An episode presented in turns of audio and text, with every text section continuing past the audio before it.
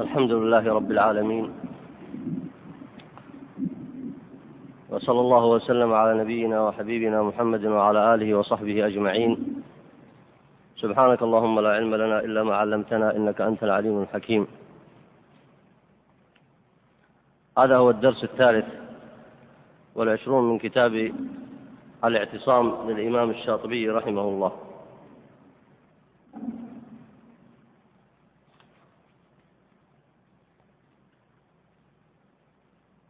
وقد انتهينا في الدرس الذي قبله من إيراد الشاطبي لكثير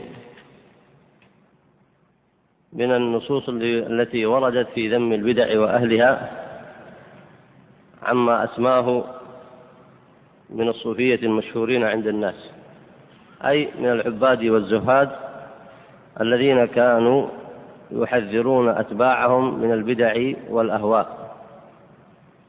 ونستكمل الآن بقية النصوص بإذن الله. اقرأ بارك الله فيك. المصنف رحمه الله تعالى وقال هممت أن أسأل الله أن يكفيني مؤنة الأكل ومؤنة النساء ثم قلت كيف يجوز أن أسأل الله هذا ولم يسأله رسول الله صلى الله عليه وسلم؟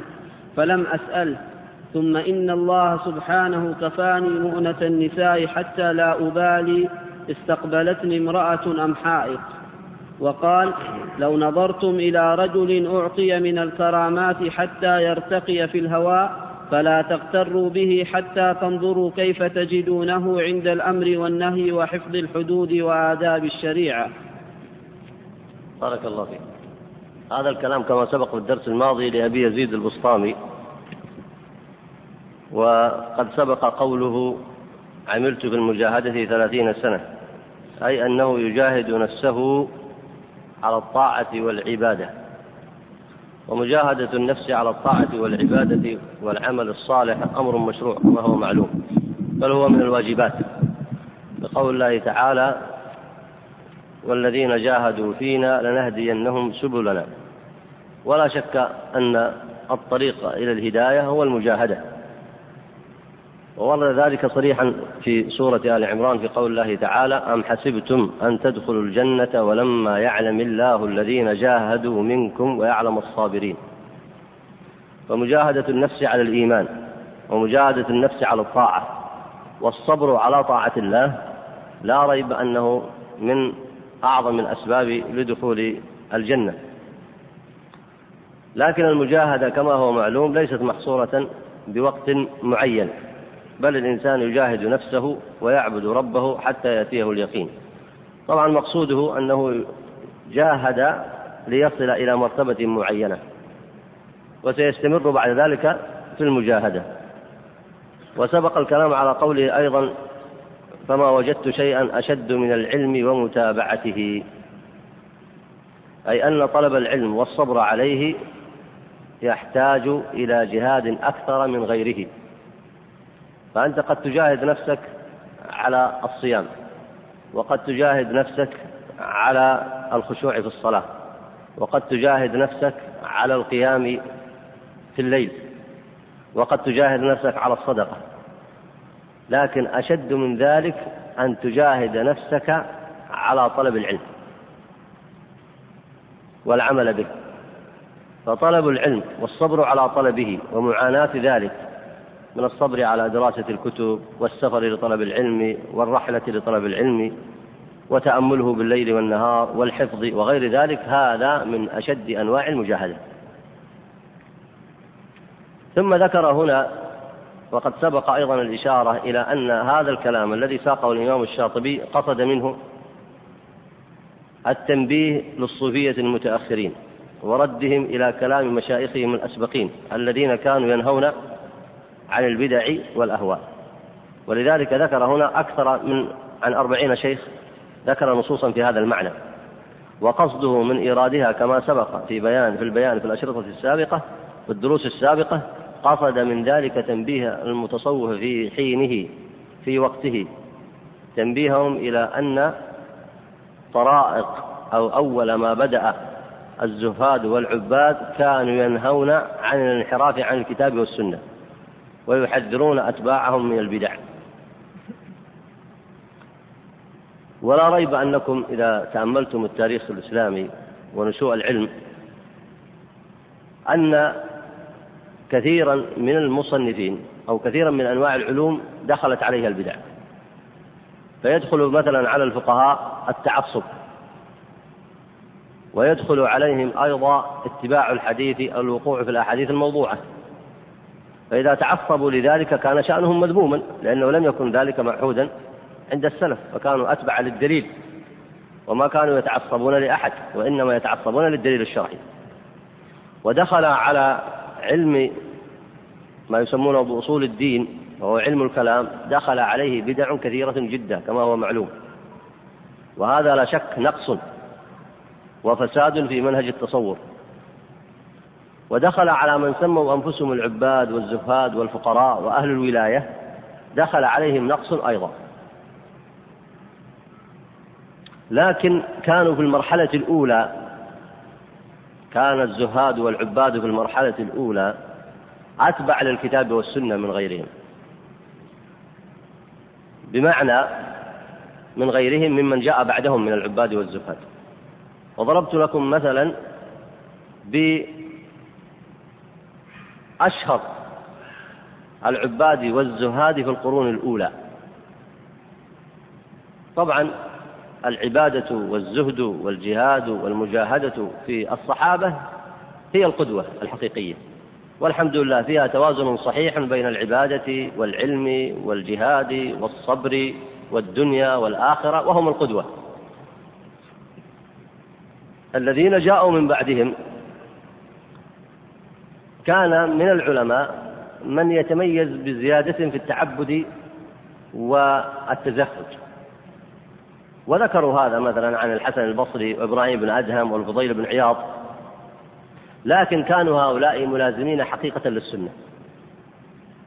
وكانوا رحمهم الله أيضا ملازمين لعقيدة السلف وأبرز ما في هذه الفترة أنهم لم يتخذوا طرائق خاصة. يعني ما جاء مثلا الحسن البصري وقال لا أنا سأضع طريقة غير طريقة الفقهاء. وما جاء مثلا الفضيل بن عياض قال أنا سأضع طريقة غير طريقة الفقهاء كابن المبارك والأئمة الأربعة وغيرهم. ولكن كانوا يلزمون العبادة أي الصلاة والتسبيح والذكر وقد لا يشاركون مثلا كالفضيل بن عياض لا يشاركون مثلا في الجهاد وغير ذلك لأسباب واجتهادات عندهم. لكن ما اتخذوا طريقة خاصة وقد مضى الإشارة إلى ذلك. وإلى هنا لا إشكال في هذا. الفترة الثانية هي يمثلها أبو يزيد البسطامي الذي ذكره الشيخ هنا الشاطبي ويذكرها ويمثلها كثير من من هؤلاء الذين نقل عنهم نصوصا كثيرة. هذه الفترة الثانية كانوا ينهون عن البدع كالذين قبلهم. لكن إذا نهوا عن البدع بأقوالهم وهذا أمر طيب. ليس بالضرورة أنهم يصيبوا في كل مسألة تطبيقية. لاحظ الفرق الآن. ومما يؤكد على ذلك أن أمثال أبي يزيد البسطامي وكما ذكر هنا في طبقات الصوفية السلمي وغيره والجنيد وغيره هؤلاء بدأوا ينشئون طرائق خاصة لتربية أنفسهم من الانعزال عن الخلق. وقد مضى في بعض تراجمهم قال ترك شأنه وانعزل ترك الخلق وانعزل إلى شأنه. كان يروي الحديث وترك رواية الحديث وانعزل لشأنه. كان آمرا بالمعروف ناهيا عن المنكر فترك ذلك وانعزل لشأنه. هذا كثير في تراجمهم. هذا الانعزال هو بداية إحداث طرائق. لكن الحسن البصري هل انعزل على نفسه؟ أم كان يعلم العلم ويأمر بالمعروف وينهى عن المنكر ومعروف في الزهد والعبادة وغير ذلك؟ فكانوا يجمعون بين هذا. هؤلاء لما انعزلوا صحيح أنهم كانوا ينهون عن البدع كما وردت هذه النصوص.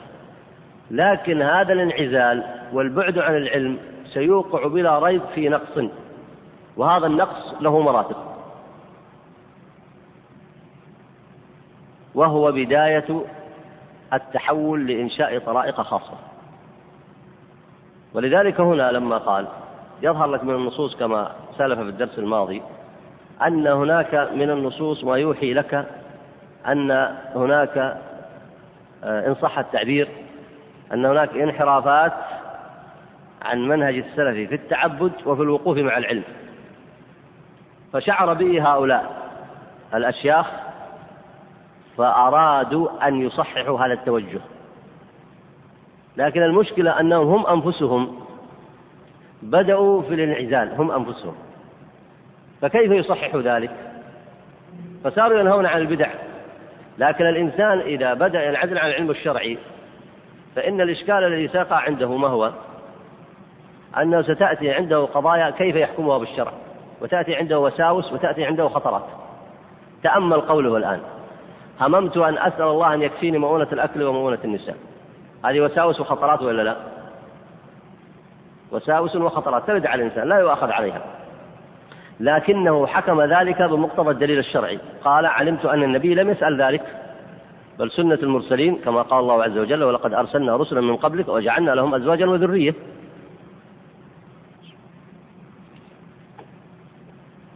هذه الخطرات أصبحت في الطريقة الثالثة التي بعد هؤلاء. هذه النصوص كلها الآن تنهى عن البدع ولذلك المصنف أحسن فعلا في تتبعها استطاع أن يتتبعها ويأتي بها أكثر من أربعين نص.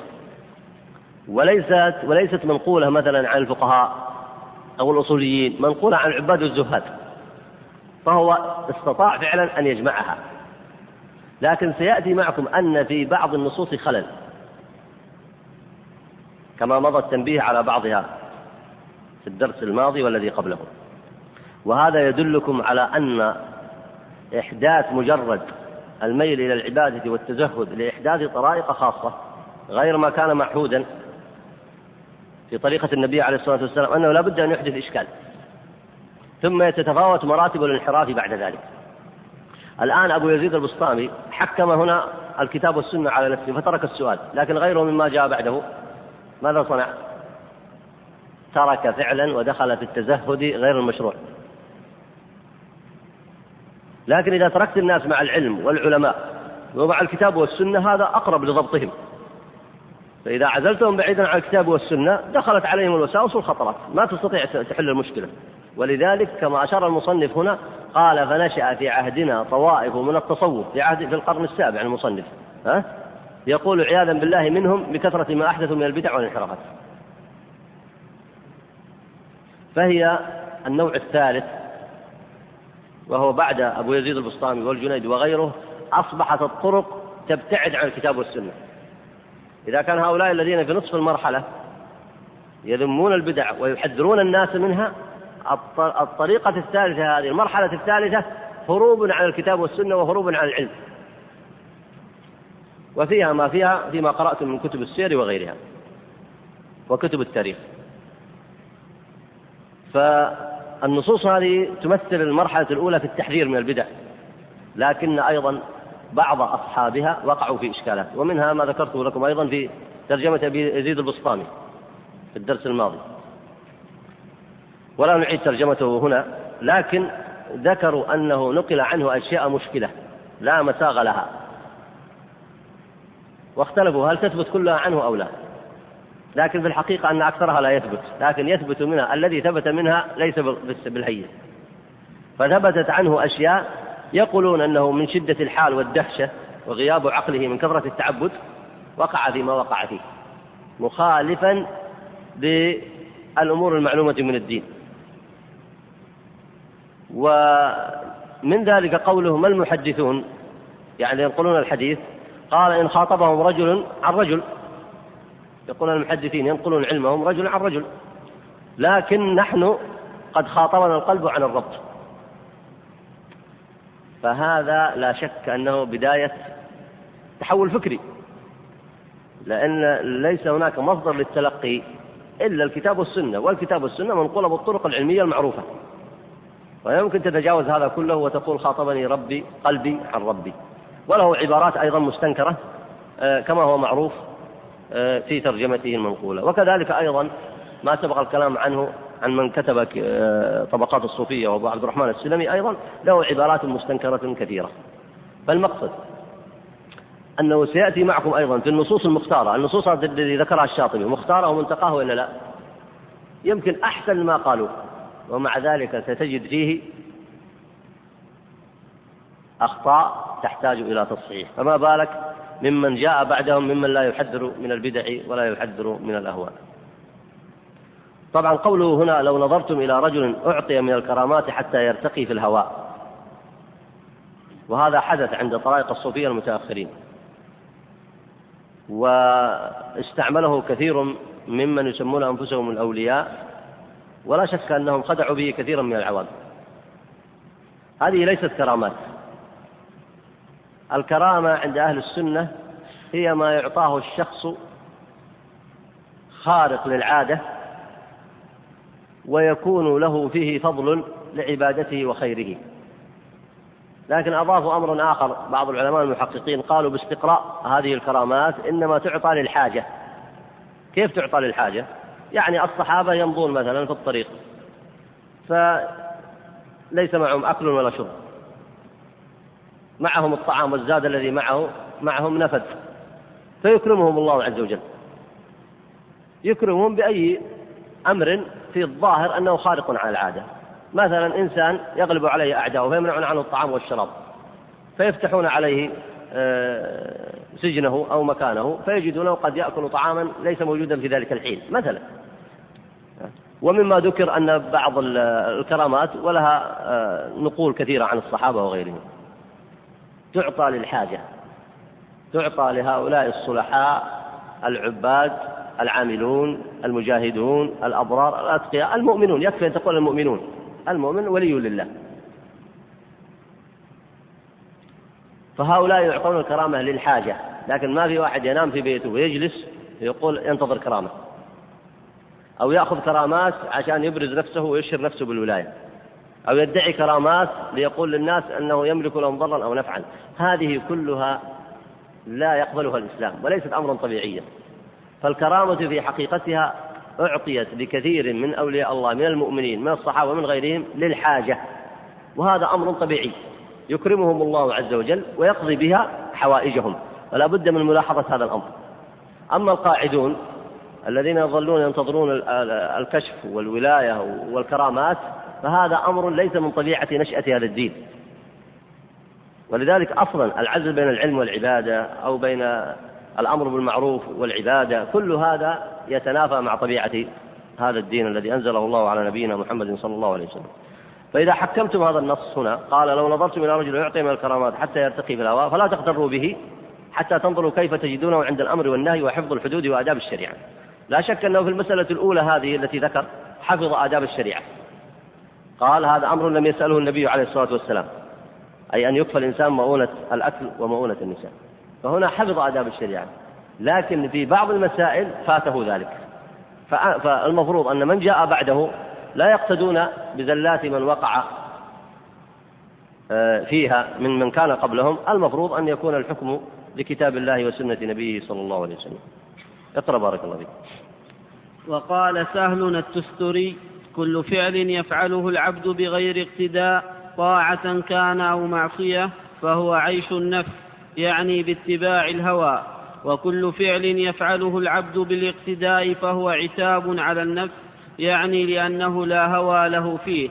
واتباع الهوى هو المذموم ومقصود القوم تركه البتة. هذا الكلام لا شك أنك إذا تأملته كلام جيد. وسهل التستري هو سهل بن عبد الله بن يونس الصوفي الزاهد. توفي سنة 83 و200 أنت الآن في القرن آه، الثالث تقريبا.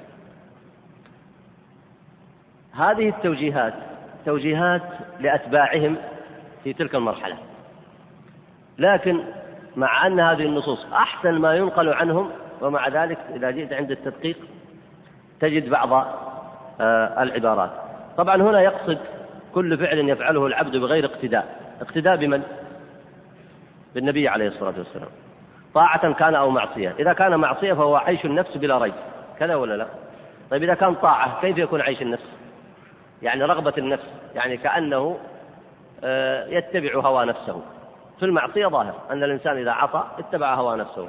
لكن إذا وقع في طاعة كيف يكون فهو عيش النفس واتبع هوى نفسه؟ هوى نفسه من يذكر الجواب؟ تفضل. هو ينهي وهو قال هنا بغير اقتداء. أحسنت. لأنه إذا كان بغير اقتداء لم يكن قصده الامتثال متابعة للنبي عليه الصلاة والسلام.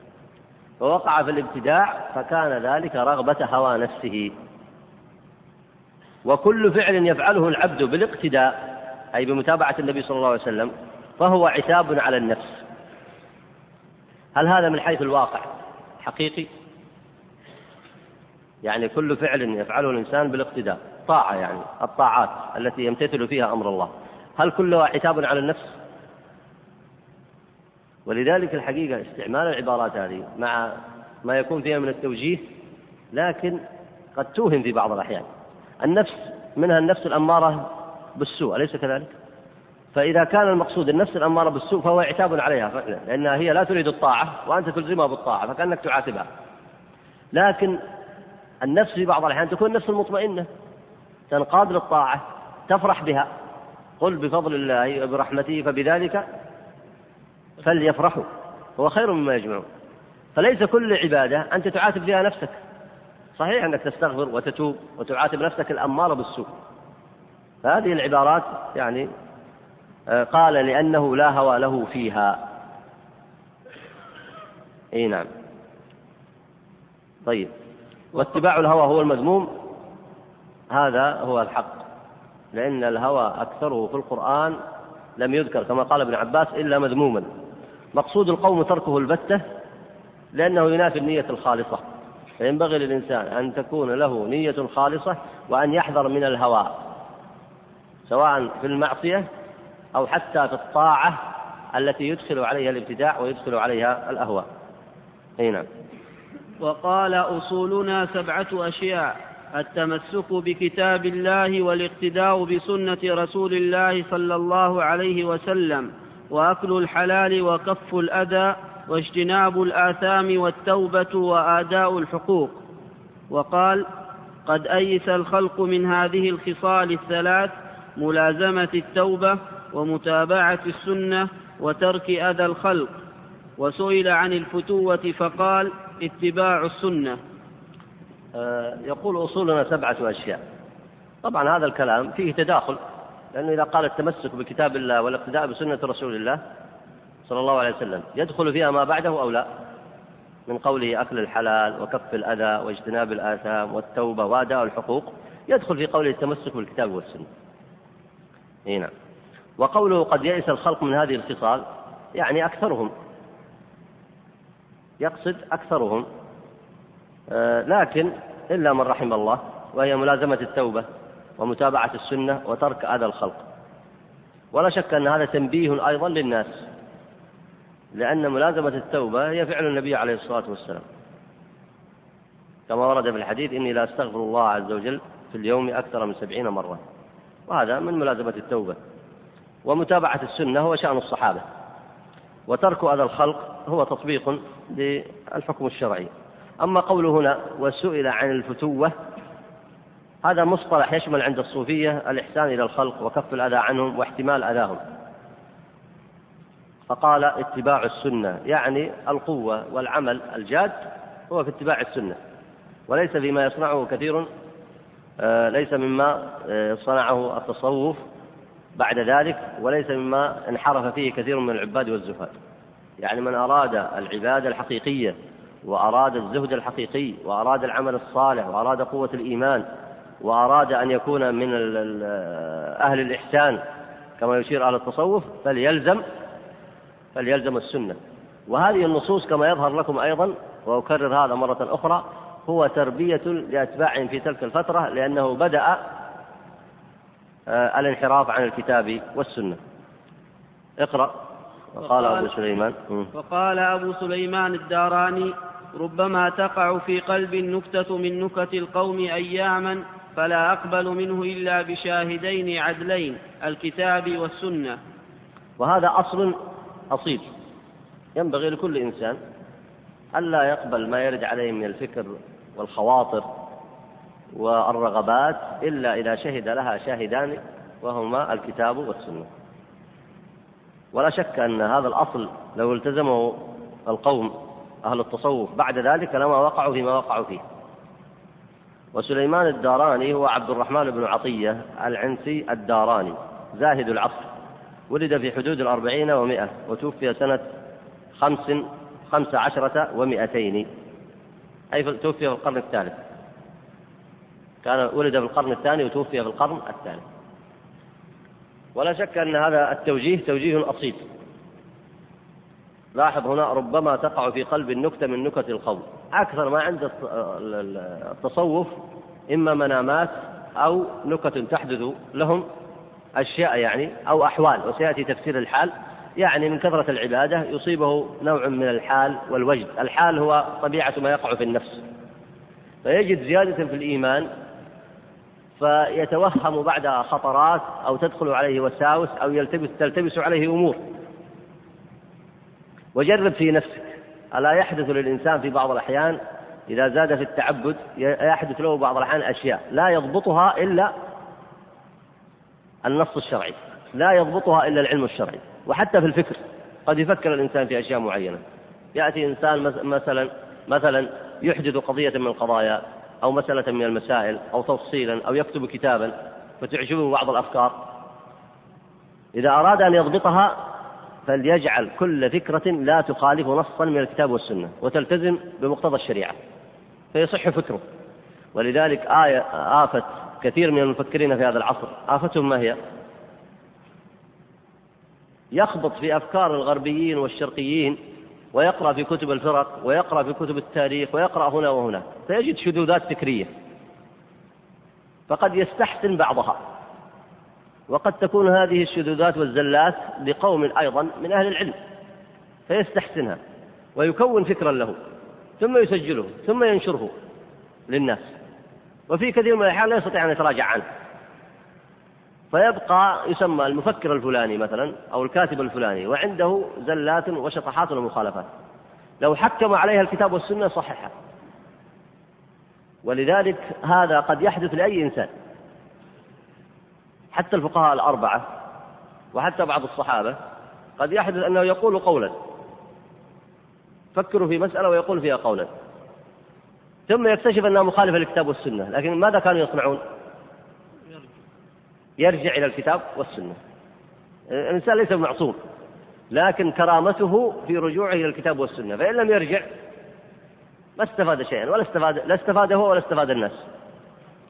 الإمام الشافعي كان يقول إذا صح الحديث فهو مذهبي وأنا أعمل به. يعني أنقل ما في كتبي أشطب على قولي هذا في الكتاب وقل مذهب الشافعي هو العمل بالحديث الصحيح حتى بعد ما مات. شوف المنزلة العظيمة. فكيف لو جئت له بالحديث في حياته؟ ماذا يصنع؟ هو بنفسه يشطب هذا القول. ولذلك جاء له إنسان فقال له يا إمام تعمل بهذا الحديث؟ فقال سبحان الله. أترى في وسط زنارا الزنار ما هو؟ الذي كان يلبس اليهود والنصارى كانوا يلبسون زنانير في وسطه يلبس حزام في وسطه من من يوم يمشي من هناك تعرف إنه نصراني أو يهودي تصير تطبق عليه الأحكام الشرعية في المقابلة ولا فكان يقول له هل تعمل يا إمام بهذا الحديث؟ قال هل تراني يعني هل تراني نصراني؟ يقول أنا ما كيف تقول لي هذا القول؟ فآفة المفكرين أنه إذا وقع في خطأ المفروض أن يصحح على الكتاب والسنة وبهذا تسلم كتبه وتسلم أقواله ومحاضراته وينبغي أن يقبل حتى من المفضول حتى ممن هو أدنى منه. ولذلك هنا أبو سليمان الدراني يقول احذر يقول لأتباعه أصحابه احذر من الأحوال والإشارات والعبارات والأشياء اللي تحدث للإنسان. حكم عليها الكتاب والسنة حتى لو أعجبتك لا تقبلها إلا إذا شهد لها شاهدان كتاب ربنا سبحانه وتعالى وسنة نبينا محمد صلى الله عليه وسلم. اقرأ بارك الله وقال أحمد بن أبي الحواري من عمل عملا بلا اتباع سنة فباطل عمله. هو أحمد آه، ابن عبد الله ابن ميمون الغطفاني وكان من بيت ورع وزهد. توفي آه، سنة ثلاثين ومائتين. وهؤلاء من المشهورين بالقرن الثالث. آه هذا الكلام عزاه له الأقوال هذه أكثرها عزاها أبو عبد الرحمن السلمي في طبقات الصوفية. لاحظ كلامه هنا من عمل عملا بلا اتباع سنة فباطل عمله. يعني هو تطبيق لقول النبي عليه الصلاة والسلام من عمل عملا ليس آه ليس عليه أمرنا فهو رد. هذا الكلام الموجود كلام جيد لكن لا ريب. وأعيد وأنبه إلى ما قلته أولا. لا ريب أن شعور كثير من هؤلاء الأشياخ أن آه، محاولة إبعاد أنفسهم عن واقع المجتمع الإسلامي وتكوين يعني طبيعة خاصة لهم أن هذا وحده مشكلة. ولذلك يروى عنه إن صح كما ذكر ابن الجوزي عنه قال روي أن أحمد بن الحواري رمى كتبه في البحر. وقال نعم الدليل كنت. يعني العلم. يمدح هذا مدح. والاشتغال بالدليل بعد الوصول محال. فهم يتصورون إذا تعبدوا ووصلوا إلى منزلة ما يحتاج إلى العلم. وهذا مشكل. إن صح عنه هذا مشكل. وقد طلب أحمد بن الحواري الحديث ثلاثين سنة. فلما بلغ منه الغاية حمل كتبه إلى البحر وغرقها. وقال يا علم لم أفعل بك هذا تهاونا ولا استخفافا بحقك ولكني كنت أطلبك لأهتدي بك إلى ربي فلما اهتديت بك استغنيت عنك. يعني كلمة في ظاهرها إذا جاء إنسان لا يحكم عليها العلم الشرعي يعني ممكن تعجبه. وهذا الذي صنعه الغزالي أيضا كما تعلمون؟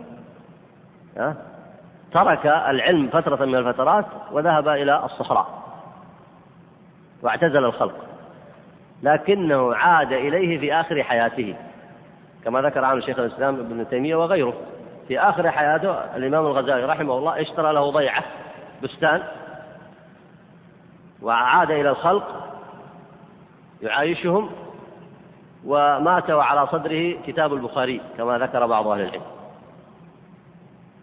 وهذا منهج يدل على أن أصحاب الطرق فيما بعد لو أنهم رجعوا لمثل كلام هؤلاء من عمل عملا بلا اتباع سنة فباطل عمله ومثل كلام آه، البسطامي لو نظرتم إلى رجل أعطي من الكرامات حتى يرتقي في الهواء فلا تغتروا به حتى تنظروا كيف تجدونه مع الأمر والنهي لو أخذوا هذا الكلام وطبقوه عما ينقل منهم لكان هذا طريق إلى الرجوع إلى مذهب السلف.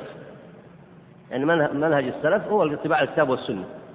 والعيش مع الخلق والمجاهدة في العمل بالعبادات والطاعات والأمر بالمعروف والنهي عن المنكر وهذا هو الصحيح. لكن الذين جربوا أن يذهبوا بعيدا ماذا صنع؟ بعضهم من رجع وبعضهم من لم يرجع. مثل علماء الكلام بالضبط. علماء الكلام انقسموا إلى قسمين. منهم كلهم ذهبوا كما قالوا في طرائق المناطقة والفلاسفة. لكنهم انقسموا إلى قسمين. منهم من رجع قبل أن يموت إلى مذهب السلف ومنهم من بقي على علم الكلام. لكن حتى الذي رجع لا بد من تنبيه وأنه رجوعه هذا لصالح نفسه فقط فإن الله يقبل التوبة عن عباده. أما لكتبه فلا يعني أنه رجع عن كل شيء فيها. هذه ملاحظة مهمة. لا يعني يعني إنسان كتب عشر كتب ووضع فيها أفكار صحيحة وغير صحيحة ثم في آخر حياته قال تبت إلى الله من كذا ومن كذا ومن كذا لكن ما صحح كتبه. فينبغي على من بعد أن يلاحظ هذا. يعني ليست توبته تعني تصحيحا لكتبه بل ينبغي أن ينبه على ما فيها من مخالفات. آه هذا ابن الجوزي ساق السند عن أحمد بن الحواري إلى أبي الحسين بن الخلال. وقال كان حسن الفهم له صبر عن الحديث وإن كان يتصوف ويرمى آه ببعض آه ويرمي بالحديث مدة ثم يرجع ويكتب ولقد أخبرت أنه رمى بجملة من سماعاته القديمة أي من كتبه في دجلة. آه، ناقشه ابن الجوزي في ثلاثة أمور. قال أولا أن الصفاء لا يدوم. هو الآن يشعر في أنه حال الصفاء ووسط لكن هل هذا يدوم؟ المفروض أنه يبقي الكتب معه حتى إذا وقع في خطأ. لأن الإنسان ليس معصوم. يرجع إلى ماذا؟ يرجع إلى العلم. وقال أيضا أنك إذا كنت الآن هذه الكتب ألا يحتاجها الناس؟ يستفيدوا منها؟ فلماذا ترميها؟ الأمر الثالث المحافظة على العلم عبادة أو لا؟ المحافظة على العلم عبادة. فكان ينبغي فعلا آه، على أئمة القوم أن يلاحظوا هذا المعنى. والوقوف مع ما كان عليه الصحابة والتابعين والأئمة الأربعة المشهورين هذا كاف الحقيقة في إقامة المجتمع الإسلامي والعبادة والزهد. بل كانوا هؤلاء هم أهل الزهد والعبادة والجهاد كما هو معروف عن الصحابة والتابعين والأئمة المشهورين. اقرأ بارك الله فيك. وقال أبو حفص الحداد من لم يزن أفعاله وأحواله في كل وقت بالكتاب والسنة ولم يتهم خواطره فلا تعده في ديوان الرجال. أبو حفص هو عمرو آه، ويقال له ابن سلمة النيسابوري. تخرج به عامة الأعلام النيسابوريون. آه، عامة الأعلام النيسابوريين توفي عام 246 ولاحظوا أن هؤلاء أكثرهم في القرن الثالث. وانظروا آه، هذا التوجيه منه. قال من لم يزن أفعاله وأحواله في كل وقت بالكتاب والسنة. لأن الإنسان وخاصة في طرائق القوم إذا ابتعد عن الكتاب والسنة كيف يزن أعماله بالكتاب والسنة؟ فكأنه يوجههم إلى ذلك. قال ولم يتهم خواطره. الذي يحدث للإنسان خاطر أو يحدث له بعض الأحيان فكرة وهي أعلى درجة من الخاطر. ثم تصبح بعد ذلك بعد أن تكون حديث النفس تصبح قولا أو عملا. فينبغي الإنسان أن يتهم عمله وقوله حتى يزنه بالكتاب والسنة. فإذا اتهم خواطره فأولى أن يكون مصححا لعمله وقوله وذلك من شدة المحاسبة للنفس وهو أمر مطلوب. قال فلا تعده في ديوان الرجال. إي نعم اقرأ. وسئل عن البدعة فقال التعدي في الأحكام والتهاون في السنن واتباع الآراء والأهواء وترك الاتباع والاقتداء. هو هذا الكلام لا شك أنه من محفوظات السلف. البدعة وسبق معكم تعريفها التعدي في الأحكام والتهاون في السنن. يعني إذا تهاون في السنن يؤدي إلى تركها. وإذا تركها قد يحدث غيرها مخالفا لها فيقع في الابتداع واتباع الآراء والأهواء وترك الاتباع والاقتداء الاقتداء بالنبي عليه الصلاة والسلام. أي نعم. قال وما ظهرت حالة عالية إلا من ملازمة أمر صحيح. آه هذا المصطلح سيتكرر معكم هنا. حالة. أو يقولون الحال.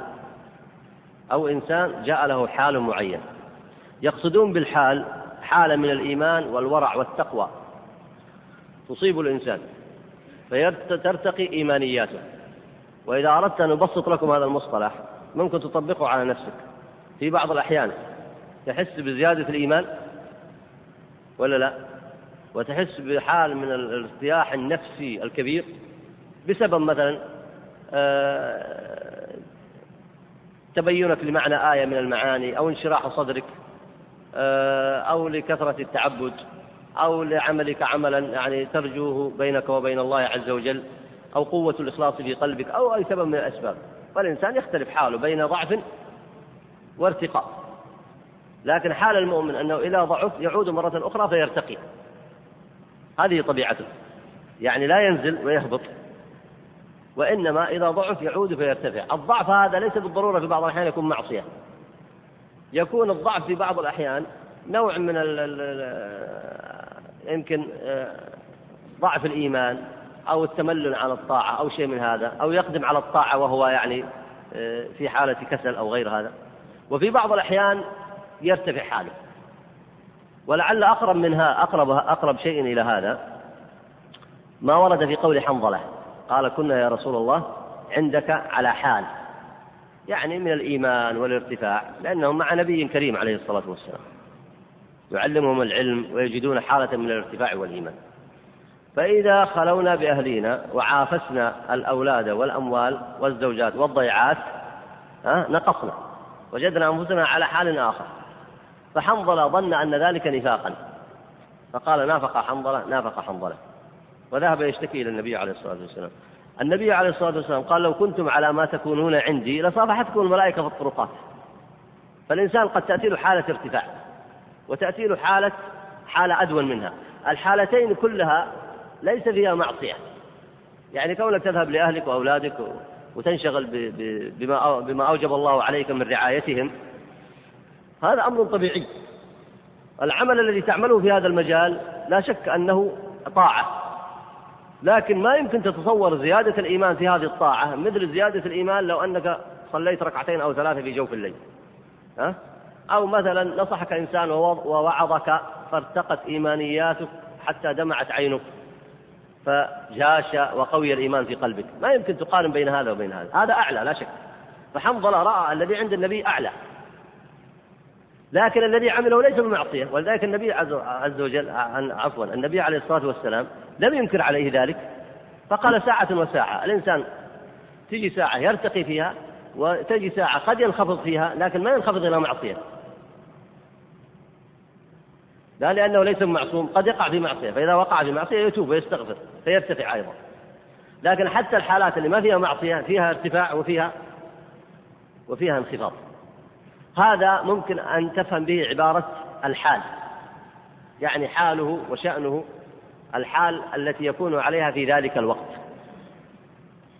فقوله حالة عالية إلا من ملازمة أمن صحيح فكأنه ينكر على بعض أتباعهم في تلك الفترة أنه يريد أن تكون له حالة إيمانية عالية. فماذا يصنع؟ هذا الإشكال الذي وقع عندهم. ماذا يصنع؟ يعتزل للتعبد ولكثرة الذكر. وقد يعتزل العلم وقد يظنه بعد زيادة الإيمان عنده يظنه أنه قد وصل لاحظتم؟ فهذا كله يرغبه في الاستمرار في طريقه الذي هو فيه. لكن إذا استمر ما الذي يحدث؟ يحدث أنه يبتعد عن العلم الشرعي. قد يكون منفردا لا صاحب له يأمره وينكر عليه. أليس كذلك؟ فأخطاءه التي سيقع فيها سيقع في أخطاء ولا ما سيقع؟ مهما قلت في منزلتي لا بد أن يقع في أخطاء هذه الأخطاء يصححها بنفسه ولا تفوت بعض الأشياء في بعض الأحيان لا بد أن تفوته أشياء فلو كان مع الصالحين لأمروه وذكروه ونهوه أليس كذلك؟ ولو كان مع العلم لرأى في النصوص ما يدل على أنه قد خالفها فيعود أليس كذلك؟ لكن لا معه العلم ولا معه أهل العلم فإيش تتصور ماذا يصبح فيه؟ فهذه الحالة التي يظنها الحقيقة ستؤدي به إلى مخالفات. ولذلك طرائق التصوف من من من فترة مبكرة أحدثوا فرق بين ما يسمونه الحال ويسمونه العلم. بين ما يسمونه الحال ويسمونه العلم. الفرق بين الأمرين عرفتم الآن المقصود بالحال. العلم هو الدراسة والعمل بمقتضى العلم. جاء المحققون وبين علماء السنة أنه لا فرق بين الأمرين. فالحال أي من الإيمان والخير والهدى ناتج عن ماذا؟ ناتج عن العلم والعمل به. فتفريقهم بين الأمرين هو في حد ذاته خطأ ومشكلة. وفعلا في طريقة التصوف من فترة مبكرة فرقوا بين الأمرين. فصار المريدون وأتباع آه، هؤلاء الأئمة يذهبون وينعزلون عن الخلق ويكثرون التعبد والتسبيح والذكر. فتحدث لهم حال أي حال إيمانية. لكن فقدوا الصحبة وفقدوا العلم الشرعي. فأخطاءهم وخواطرهم وأفكارهم التي تحدث لهم خطأ لا يجد أحدا يصححها. فتتراكم عليهم وهي التي أنتجت بعد ذلك انحرافات الطرق الصوفية. لأن من يصححها؟ لا يؤمر فيها بمعروف ولا ينهى فيها عن منكر ولا تخضع للعلم الشرعي. حال. وجدان. ويظن أن هذا الوجدان أوصله. فكل ما صعد إلى أعلى في ظنه ونفسه ابتعد عن العلم وابتعد عن الخلق. من يصحح له؟ من يعلمه؟ إلا أن يزعم أنه معصوم. ولذلك فعلا كثير من مشايخهم بالمتأخرين زعم أنه قد وصل وأنه معصوم. خلاص ما يحتاج إلى شيء. وكل ما بدأ يرتفع بزعمه ويشعر أنه معصوم كل ما جاء بالطامات ولذلك هنا يبدو في هذه المرحلة أنهم كانوا ينبهون أتباعهم لهذا الانحراف. وقالوا هنا شوف عبارته الآن هنا. قال ما ظهرت حالة عالية. حالة هذا مصطلح. وعرفتم المقصود منه. صحيحة إلا من ملازمة أمر صحيح. فكأنه يحذرهم من ملازمة الأمور التي ليست بصحيحة. لأنها تحدث أحوال غير صحيحة.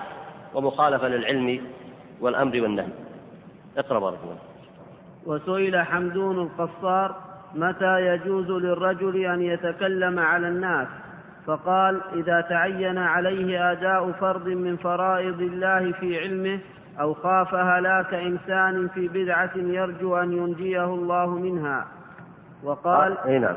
من نظر في سير السلف عرف تقصيره وتخلفه عن درجات الرجال وهذه والله أعلم إشارة إلى المثابرة على الاقتداء بهم فإنهم أهل السنة. بارك الله فيك.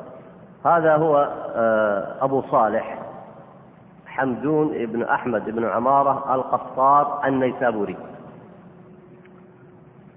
آه، السؤال هنا لماذا أورد المصنف؟ ما الشاهد في هذا النص عند المصنف؟ من يذكر الجواب؟ نعم. الاقتداء ها؟ ما ذكر الاقتداء فين ذكر؟ في النص الأول إيه؟ أحسنت. أو خاف هلاك إنسان في بدعة يرجو أن ينجيه الله منها يعني أنهم كانوا ينهون عن البدع ويرون الحديث وتعليم الناس لإبعادهم عن ماذا؟ عن البدع. فكأنه أورد المصنف الشاطبي هذا النص عن حمدون القصار ليقول أن هؤلاء المشايخ الأول كانوا ينهون عن البدع بل ويرون تعليم الناس وتحديثهم ونهيهم عن ذلك. ولذلك أورد هذا النص. وقوله متى يجوز للرجل أن يتكلم على الناس أي أن أن يحدث أو يدرس أو يعلم قال إذا تعين عليه أداء فرض من فرائض الله في علمه. لأن السلف كانوا يحذرون من أن يكون الإنسان قد يعلم والعياذ بالله أو يحدث لرغبة وشهوة في نفسه. فلا يرون ذلك جائزا له إلا إذا تعين عليه ما يرجوه من نشر سنة أو قمع بدعة. فإذا تعين عليه ذلك أو رجا ذلك فإنه يجوز له ذلك. وقد قال الإمام أحمد بما نقل عنه إذا اشتهيت أن تحدث فلا تحدث وإذا اشتهيت أن لا تحدث فحدث. طبعا هذا ليس بالضرورة في كل حالة. وفي كل حديث. لكن يقصد أن الإنسان في بدايته لا بد أن يحاسب نفسه. فإذا أراد أن يعلم العلم أو ينشر العلم أو حتى لو, أراد أن يتعلم فلتكن له نية صحيحة ابتغاء وجه الله ومرضاته. وألا تكون نيته أنه يتحدث فقط لمنزلة أو شهرة أو غير ذلك. عافانا الله وإياكم من ذلك. ولذلك قالوا إذا تعين عليه أو رجا أو خاف إنسان يهلك في بدعة يرجو أن ينجيه الله منها بحديثه أو بتعليمه أو بتأليفه فحينئذ عليه أن يصنع ذلك. طيب. أما قوله هنا من نظر في سير السلف عرف تقصيره وتقلبه عن درجات الرجال. وهذا هو الحق.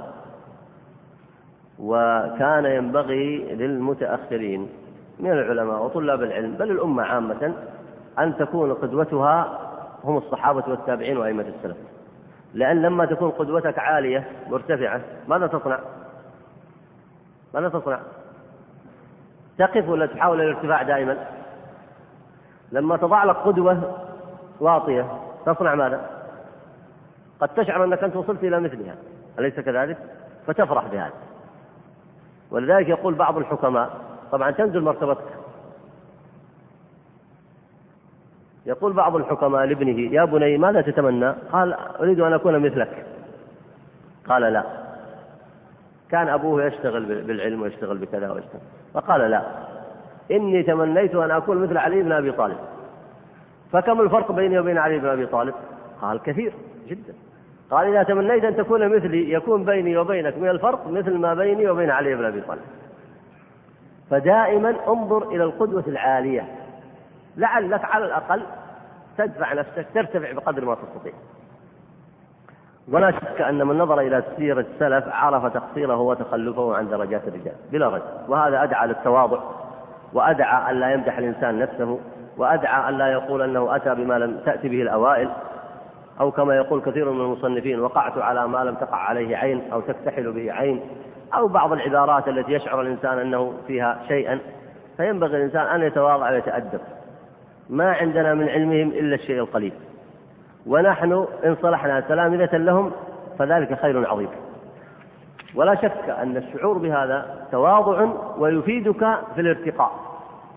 أما من أعطى نفسه مرحلة فوق مرحلتها فقد يعجب بنفسه ويظن أن الناس دونه وحينئذ لا يحاول أن يترقى بنفسه. إي نعم. ولذلك قالوا انظر في العلم وفي الخير إلى من فوقك. لماذا؟ حتى ترتقي. وانظر في الدنيا إلى من تحتك حتى تقنع بما أعطاك الله. أي نعم. وقال أبو القاسم الجنيد لرجل ذكر المعرفة وقال أهل المعرفة بالله يصلون إلى ترك الحركات من باب البر والتقرب إلى الله. فقال الجنيد إن هذا قول قوم تكلموا بإسقاط الأعمال عن الله تعالى وإليه يرجعون فيها. قال ولو بقيت ألف عام لم أنقص من أعمال البر ذرة إلا أن يحال بي دونها. وقال نعم. لاحظوا هنا أن مشكلة إحداث طرائق تربوية على غير طريقة السلف ستبدأ بالانحراف ضرورة ولا بد. فالآن المشايخ هؤلاء المشهورين في هذه الفترة آه، والجنيد أظن مضت ترجمته آه، رأوا أن الخط بدأ في الانحراف يعني آه، يرون مثلا بعضهم أنه قد يصل إلى نوع من المعرفة بالله حتى لا يحتاج إلى الحركات يقصد هنا إلى العبادات والطاعات. والنص فيه سقط هنا. والصواب كما حققه الأستاذ آه، محمد بن عبد الرحمن الشقير وقد ذكرت لكم رسالته العلمية الجيدة آه، التي نالها من جامعة أم القرى كلية الدعوة وأصول الدين وهي تحقيق جيد وأحسن ما في وأحسن ما حقق هذا الكتاب على هذا النحو. يعني خرجوا أحاديثه والآثار الذي فيه آه، ذكروا التراجم وهي لا شك خدمة علمية جيدة. طبعا التحقيق يكتفى به بهذا. يعني قد تقرأ مثلا في مثل هذه الرسائل قد لا تجد تنبيهات على بعض العبارات أو شيء من هذا أو ينبه على بعضها دون بعضها لأن الذي يغلب على التحقيق هو آه، إخراج النص والتدقيق فيه مع التنبيه على الأمور على الأخطاء الكبيرة أو غير ذلك. فالنص الذي أكمله رجع فيه إلى طبقات الصوفية لأبي عبد الرحمن السلمي. ويبدأ هنا آه، من قول المصنف إن هذا قول قوم تكلم قول قوم تكلموا بإسقاط الأعمال عن الله تعالى. اكتب بعده وهذه عندي عظيمة. هذا كلام من؟ كلام الجنيد. وهذه عندي عظيمة. والذي يسرق ويزني أحسن حالا من الذي يقول هذا. وإن العارفين بالله أخذوا الأعمال عن الله تعالى وإليه يرجعون فيها. يعني أخذوا التكاليف عن الشريعة ويرجعون إلى الله في العمل بهذه التكاليف ويلازمونها ما يتركونها. لكن نشأ في هذه الفترة قوم يظن أنه وصل لأن الحقيقة بداية الطريق نفسه هذا خطر جدا ولعل هذه آه، الدراسات لمثل هذه النصوص توحي كيف بدأ الانحراف عند القوم. يظن أنه وصل إلى مرحلة ثم يبدون يسقطون التكاليف عن أنفسهم. أه، ولذلك قال الجنيد ولو بقيت ألف عام لم أنقص من أعمال البر ذرة إلا أن يحال بيني وبين دونها. يعني يعجز عنها. وهذا هو الصحيح لقول الله تعالى واعبد ربك حتى يأتيك اليقين. ما معنى اليقين؟ الموت. لكن أصحاب هذه الطرق إيش فسروا اليقين؟ اليقين فسروه الدرجة العالية. يمكن جاء واحد منهم ما يعرف المعاني الشرعية ولا يرجع للنصوص قال اليقين الدرجة العالية. يا أخي ارجع في تفسير اليقين إلى نصوص الكتاب والسنة. ارجع لتفسير النبي عليه الصلاة والسلام. فظنها اليقين الحالة العالية فقال أنا وصلت للحالة العالية. إذا العبادة مرتبطة بالوصول إلى الحالة العالية فإذا وصلت لم أحتج للعبادة فترك العبادة. وأصبحت بعد ذلك آه، طرائق يتبعونها. أي نعم. اقرأ بارك الله وقال الطرق كلها مسدودة على الخلق إلا على من اقتفى أثر الرسول صلى الله عليه وسلم. وقال مذهبنا هذا مقيد بالكتاب والسنة. وقال من لم يحفظ القرآن ويكتب الحديث لا يقتدى به في هذا الأمر لأن علمنا هذا مقيد بالكتاب والسنة. الحقيقة أن هذا الكلام كلام طبعا هو كلام يعني آه، المشايخ اللي سماهم الشاطبي الصوفية الأول. لو عمل به من بعدهم والتزموه فهذا كلام يخرج من كلام مع كلام السلف من مشكاة واحدة. هذه قواعد علمية جيدة. من لم يحفظ القرآن ويكتب الحديث لا يقتدى به في هذا الأمر لأن علمنا هذا مقيد بالكتاب والسنة. أرأيت هذه القاعدة؟ لو طبقت على علم المتأخرين كيف يكون علمهم؟ على طريق السلف أو يكون مخالف؟ نعم. ولذلك قال بعده وقال هذا مشيد بحديث رسول الله صلى الله عليه وسلم. نعم. طبعا هذا الكلام قد يخالفه الإنسان قد يقول هذا الكلام ويقع في خطأ في بعض الأحيان مخالفة فينبغي أن يعاد فعله إلى قوله يعني يصحح فعله ويبين الخطأ فيه لأن الإنسان ليس معصوم. نعم. وقال أبو عثمان الجبري الصحبة مع الله تعالى بحسن الأدب ودوام الهيبة والمراقبة. والصحبة مع رسول الله صلى الله عليه وسلم باتباع سنته ولزوم ظاهر العلم والصحبة مع أولياء الله بالاحترام والخدمة إلى آخر ما قال. بارك الله فيك. آه، هو أبو عثمان سعيد بن إسماعيل ابن سعيد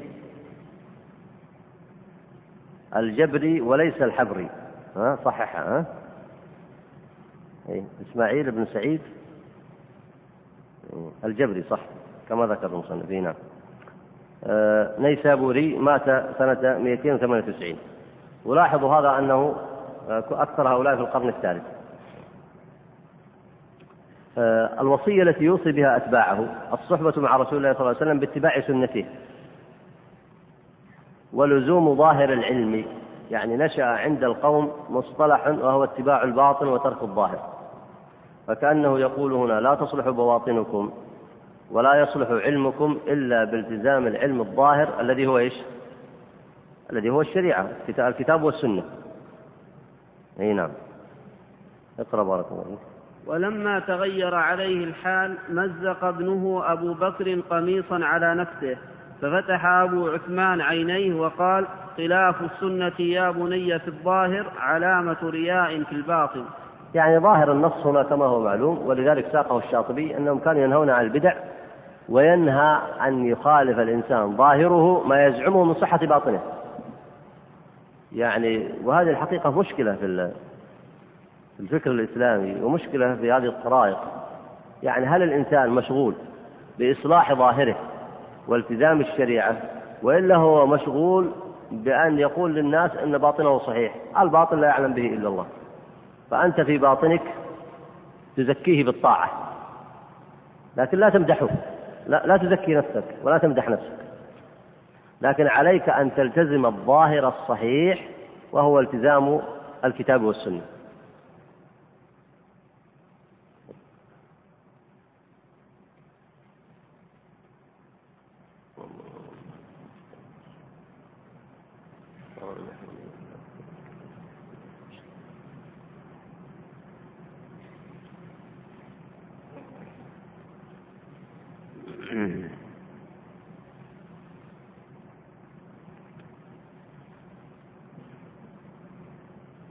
فقوله هنا خلاف السنة يا بني في الظاهر علامة رياء في الباطن آه، يريد أن ينبهه إلى أنه إذا خالف السنة في ظاهره لم نعتبر باطنه لأن البواطن لا يعلمها إلا الله. فنحن نحاكم الناس بالظاهر حتى لو كان صالحا تقيا. مهما كانت منزلته. إذا خالف يقال هذه مخالفة. مثلا الإنسان مهما كانت مرتبته في العلم لو جاء مثلا واغتاب إنسانا مثلا أو أنه ظلم إنسانا فإن عمله هذا باطل ما يعتذر عنه بل يقال أن هذا العمل باطل وليس هذا انتقاصا له هذا تنبيه لحفظ الشريعة وتنبيه له هو ليعمل بالحق والصواب. فكل عمل من الأعمال المخالفة في الظاهر يجب أن تنكر سواء كانت هذا العمل الذي تراه من إنسان حتى لو من شيخك حتى كان من هو أفضل منك. لأن هذه المخالفة لا بد أن تنكر. تنكر وتبين. وهذا منهج كان القوم عليه في هذه الفترة. وواضح هنا عبارته. بل كأنه هنا أيضا ينبه يقول أترك الرياء. فإن العمل الذي تعمله هنا مخالفة لسنة النبي عليه الصلاة والسلام وقد تعجبون من نشوء مثل هذه المشكلة. كيف يكون ذلك؟ كثير من العباد في تلك الفترة قد يصل إلى درجة من العبادة فيظن أن تصرفاته التي يقع فيها قد تفسر لصالحه. وهذا حدث في كثير من الكتب. يقال مثلا هذا سبب الدهشة أو سبب مثلا أنه زاد عنده الإيمان أو زاد عنده الوجد والحال فوقع في مثل ذلك. هذا ما يعتذر به. هذا ما يمنع أننا ننكر عليه. والمفروض أنه إذا زاد إيمانه يزيد عقله أليس كذلك؟ المفروض أنه إذا زاد إيمانه وزاد قربه من الله يزيد صلاحه. لا يعني أنه لن يقع في خطأ. لكن أن يفسر خطأه بأنه لأنه ارتفع في كذا وكذا من العبادة أن نفسر خطأه ونترك الإنكار عليه لا. بل ينكر عليه ويبين الصواب في هذا. لأن مقتضى هذا حفظ مقصد الشريعة بيان الصواب. وفيه أيضا تعليم العوام حتى لا يقتدوا به. وفيه وفيه أيضا مصلحته هو تنبيهه للرجوع إلى الصواب تذكيره لأنه هذا حق هذا حق آه، له عليك أنت أخوه المسلم ينبغي أن تذكره. لكن العجيب أنه مضت فترة من الفترات في مثل هذه الأحوال أنه لما ارتقى في هذا أصبحوا يبررون له خطأه. سبحان ما يمكن يبرر خطأه له. ففي هذه الفترة يبدو أنهم كانوا يلاحظون هذه المشكلة. وكلام أبو عثمان هنا تنبيه على أنه لم يعذره بل أنكر عليه وينبغي أن يكون ذلك. فجميع المخالفات فضلا عن الشطحات الكبيرة ينبغي أن تنكر. حتى لو بقي إنسان في العبادة والمجاهدة كذا سنة أو حتى لو قيل أنه من أهل الولاية أو أنه من أهل الزهد والعبادة هذا إذا لازمه على السنة يرجى أن يرزقه الله فيه الخير والأجر. لكن خطأه لا بد أن يبين. أي نعم. وقال من أمر السنة على نفسه قولا وفعلا نطق بالحكمة ومن أمر الهوى على نفسه قولا وفعلا نطق بالبدعة. قال الله تعالى وإن تطيعوه تهتدوا. السؤال كيف تؤمر السنة على نفسك قولا وفعلا؟ لا تأخذ شيئا إلا من تحت إذن الشرع. يعني احمل نفسك على حسن التعبد والطاعة لله. لا تأخذ شيئا لا تعمل شيئا إلا من تحت إذن الشريعة. فحينئذ أمرت الكتاب والسنة على نفسك. وأطعتهما. أي نعم فحينئذ يصلح الله لك قولك وعملك. لقوله تعالى وإن تطيعوه تهتدوا. أي نعم. وقال أبو حسن النووي من رأيته يدعي مع الله حالة تخرجه عن حد العلم الشرعي فلا تقربن منه. إي نعم. آه، هو أحمد بن محمد الخرساني معروف بابن البغوي النوري وليس النووي. آه، راجع أيضا رسالة الأستاذ الشقير تحقيق الجزء الأول من الاعتصام. هذه هنا بقي الآن حوالي ثلاث صفحات من النصوص التي نقلها الشاطبي عن الصوفية الأول وتعليقه على ذلك وبيان موقفه منها وكيف والسبب الذي أورد والسبب الذي أورد له هذه النصوص من في هذا الكتاب. ولعله لا يمكن إيرادها الآن جميعا. فنتركها إن شاء الله إلى الدرس القادم. بمشيئة الله تعالى. والدرس القادم يكون في معرفة الفرق بين الحال والعلم عند آه، أصحاب هذه الطرق وبيان موقف أهل السنة من هذا الأمر واستكمال أيضا بقية الكلام على النصوص التي ذكرها الشاطبي رحمه الله.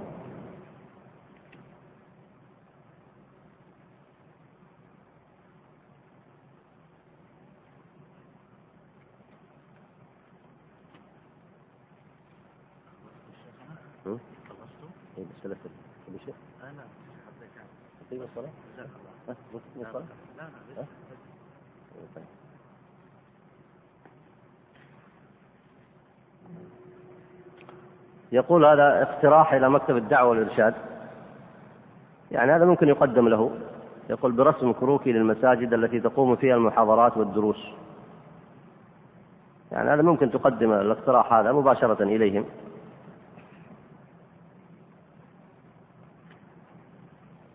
آه هذا يسأل يقول سؤالي هل المفارقين لأهل السنة والجماعة. هم الذين يخالفونهم في العقائد أم في جميع أصول أهل السنة والجماعة؟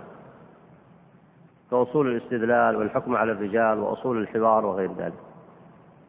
هذا السؤال من الأسئلة المهمة والكتاب هذا يشارك في الجواب عن ذلك. بل هذا من المسائل من الأسئلة الكبيرة. لكن ممكن أن يقال شيئا موجزا هنا. وينبغي أن تتأمله بما معك من العلم وبما تسمعه من العلم وبما تدرسه من الكتب.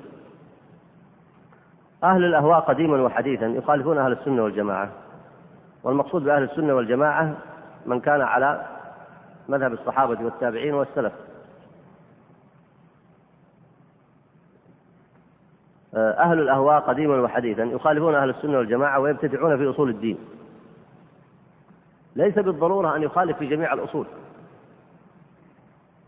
ليس بالضرورة أن يخالف في جميع الأصول بدليل أن هناك بعض يعني ليس كل من خرج إلى الأهواء ترك كل شيء في الدين بل حتى الكفار كما هو معلوم لا يتركون كل شيء تجد عندهم بعض الأحيان من الأشياء الفطرية وقد تجد بعض طوائفهم يقرون مثلا آه، بصحة الرسالة رسالة النبي عليه الصلاة والسلام يقرون بأنه رسول لكن يقيدونه بأنه رسول إلى العرب خاصة.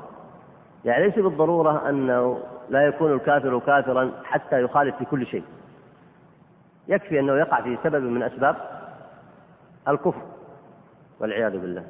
وكذلك أهل البدع والأهواء. ليس بالضرورة أن يخالفون أهل السنة والجماعة في كل شيء بل يكفي أن يخالفونهم في بعض الأصول المعتبرة عندهم. وأضرب لهذا أمثلة. طبعا في الكفار والمشركين والمرتدين والزنادقة هؤلاء مخالفين لأهل السنة والجماعة كما هو معلوم. لأن قاعدة أهل السنة والجماعة هي إقامة التوحيد والدعوة إليه والتحذير من الشرك. فالكفار والمشركون والمرتدون والزنادقة هؤلاء لا شك أنهم مخالفون لأهل السنة والجماعة. آه، من المخالفين لهم أيضا كما سيأتي معكم في هذا الكتاب آه، أهل البدع. مثل المعتزلة صفات الصفات المرجئة الغلاة الخوارج الذين يكفرون بالزنا والمعاصي التي دون الشرك. هؤلاء أيضا مخالفون وهم من أهل الأهواء مخالفون لأهل السنة والجماعة. ليس بالضرورة أن هذه الأصول الآن المعتزلة خالفوا في بعض الأصول أليس كذلك؟ والمرجئة الغلاة خالفوا في بعض الأصول أليس كذلك؟ ليس بالضرورة أن المعتزلة يخالفون في نفس الأصول التي عند المرجئة. فيكفي أنهم خالفوا أصلا من الأصول المعتبرة الأساسية عند أهل السنة فيكونون بذلك مخالفين لأهل السنة. حتى وإن خالفوهم وافقوهم في بعض المسائل الأخرى. وهذا يعرف بدراسة العقائد وبدراسة الفرق. آه، بعض الطوائف التي شاركت أهل السنة في كثير وخالفتهم في بعض المسائل. وهذا سيأتي له بحث. ضرب له آه، أهل السنة مثالا مثل الأشاعرة فإنهم خالفوا في بعض المسائل في تأويل بعض الصفات وغير ذلك ووافقوا في أمور وهذا التي وافقوا فيها منها أمور كثيرة ويختلفون فهم طبقات منهم من خالف في أمور كثيرة ومنهم من خالف في أمور أدنى من ذلك. تختلف قلة وكثرة. فأهل السنة هنا من الأئمة المشهورين من السلف وهذا منقول في كتبهم والعبرة بالاقتداء بمن سبق. أهل السنة مشهورين من السلف الصالح قديما من الأئمة المشهورين ذكروا في ذلك وجعلوا في ذلك ضوابط. فمنهم من اعتبرهم من أهل الأهواء مطلقا ولم يفصل فيهم. كما ذكر ابن عبد البر من أئمة المغرب وغيرهم وهذا مشهور في كتب العلماء المحققين. ومنهم من فصل فيهم فقال ما وافقوا فيه أهل السنة والجماعة يمدحون فيه وهم فيه من أهل السنة وما خالفوا فيه أهل السنة والجماعة يذمون فيه وهم فيه من أهل البدع. فعلى أية حال هذا السؤال على أهميته هذا الجواب لعله يكشف بعض جوانبه لكن ما يمكن أن تدركه ما يمكن أن تدركه تفصيلا ووضوحا إلا بقدر ما تقرأ وتتعلم في كتب السلف فتظهر لك آه، ما معنى مخالفة أصول أهل السنة والجماعة بحيث يتضح ذلك بجلاء.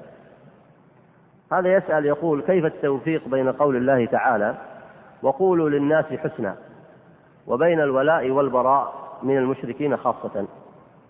إذا كان هناك من يرجى إسلامه لطلبه بعض الكتب التي توضح الإسلام. التوفيق بينها أن قول الله تعالى وقولوا للناس حسنا أي يجب أن تكون مقولتكم مع الناس ملتزمة بالكتاب والسنة. والكتاب والسنة هو أحسن ما أنزله الله وهو الحق.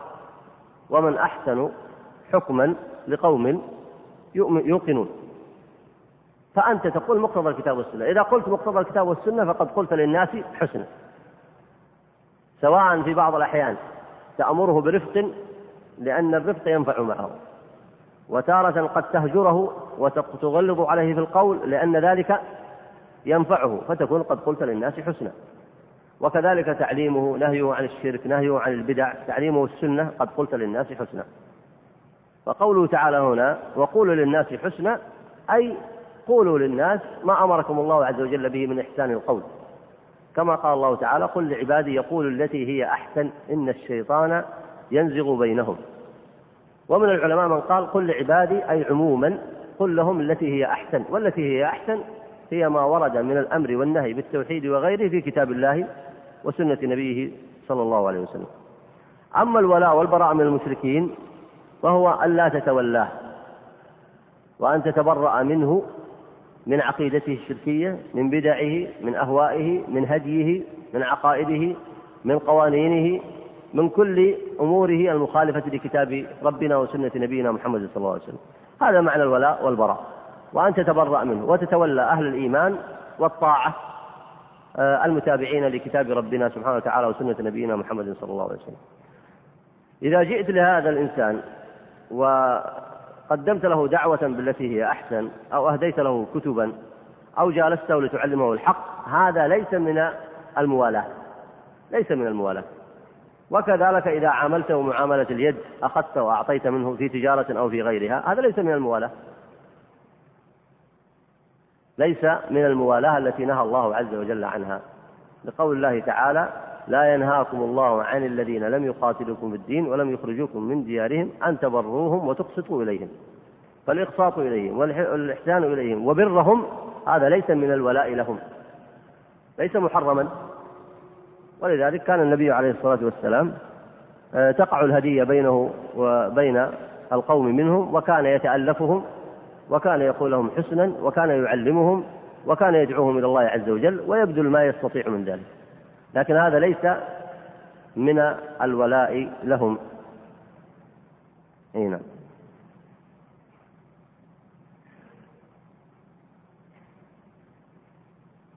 يقول هنا ما حكم القسم بالعمر؟ مثل قوله لعمري. القسم كما قال النبي عليه الصلاة والسلام من كان حالفا فليحلف بالله أو ليصمت. أي نعم. آه، كالحلف بالأمانة والحلف بالإنسان بحياته.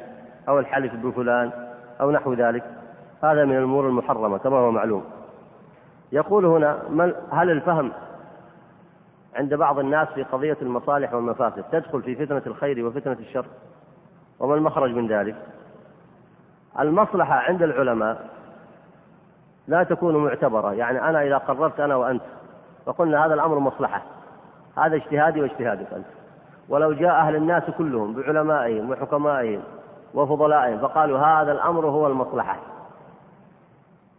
فإنه لا يقبل قولهم إذا كانت هذه المصلحة تناقض نصا من كتاب الله وسنة نبيه صلى الله عليه وسلم.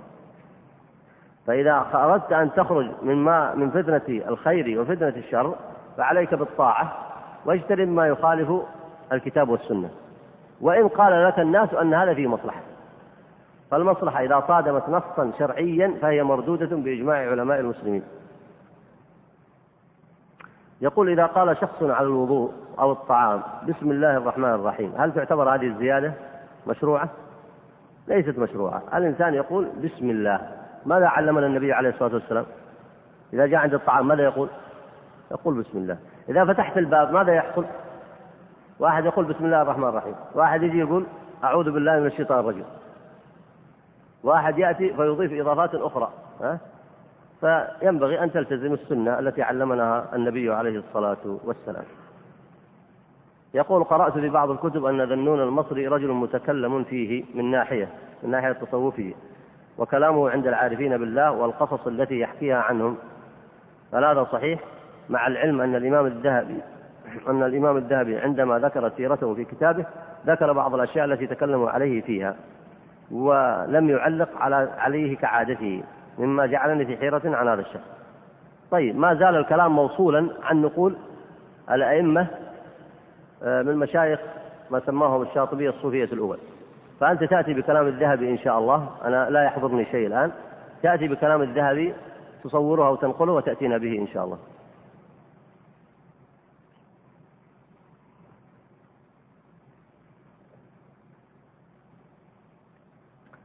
يقول سمعت أن الإمام ابن القيم من الصوفية وأن عليه بعض المآخذ. الإمام ابن القيم ليس من الصوفية. الإمام ابن القيم من أهل السنة والجماعة كما هو معلوم.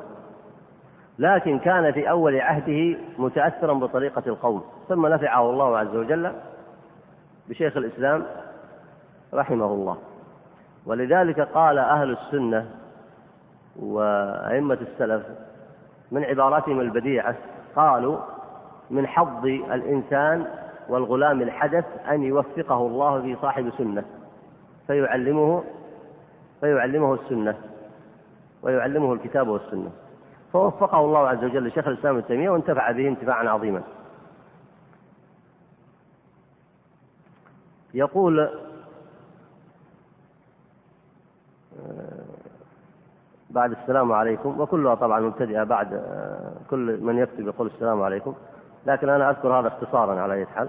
يقول لماذا لا يكون معنى قوله الطرق إلى الله كثيرة في كلام المصنف سابقا وذلك من حيث الأشخاص وما يتبعون من الطرق المخالفة لطريق أهل السنة بدليل أنه قال بعد ذلك وأوضح الطرق أي أصحها وأسلمها من حيث موافقة السنة وهو الذي يجب أن يتبع آه، عندما يقال الطرق إلى الله كثيرة قد يوهم أن هناك أكثر من طريق إلى الله.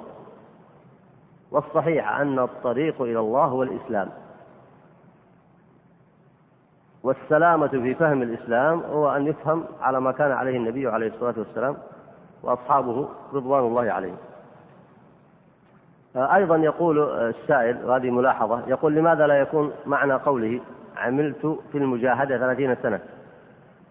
قول أبي يزيد البسطامي لماذا لا يكون أنه يريد أن يقول أنه خلال هذه المدة الزمنية خرج بنتيجة وهي أن العلم ومتابعته أشد شيئا وجده. كما يقول أحدنا عملت في حقل تربوي ثلاثين سنة فخرجت بكذا وكذا. هذا تنبيه صحيح. الذي كتبه الأخ الفاضل هذا تنبيه صحيح. فقوله عملت في المجاهدة ثلاثين سنة يقصد أنه جاهد نفسه فوصل إلى نتيجة معينة هي كذا وكذا. نعم.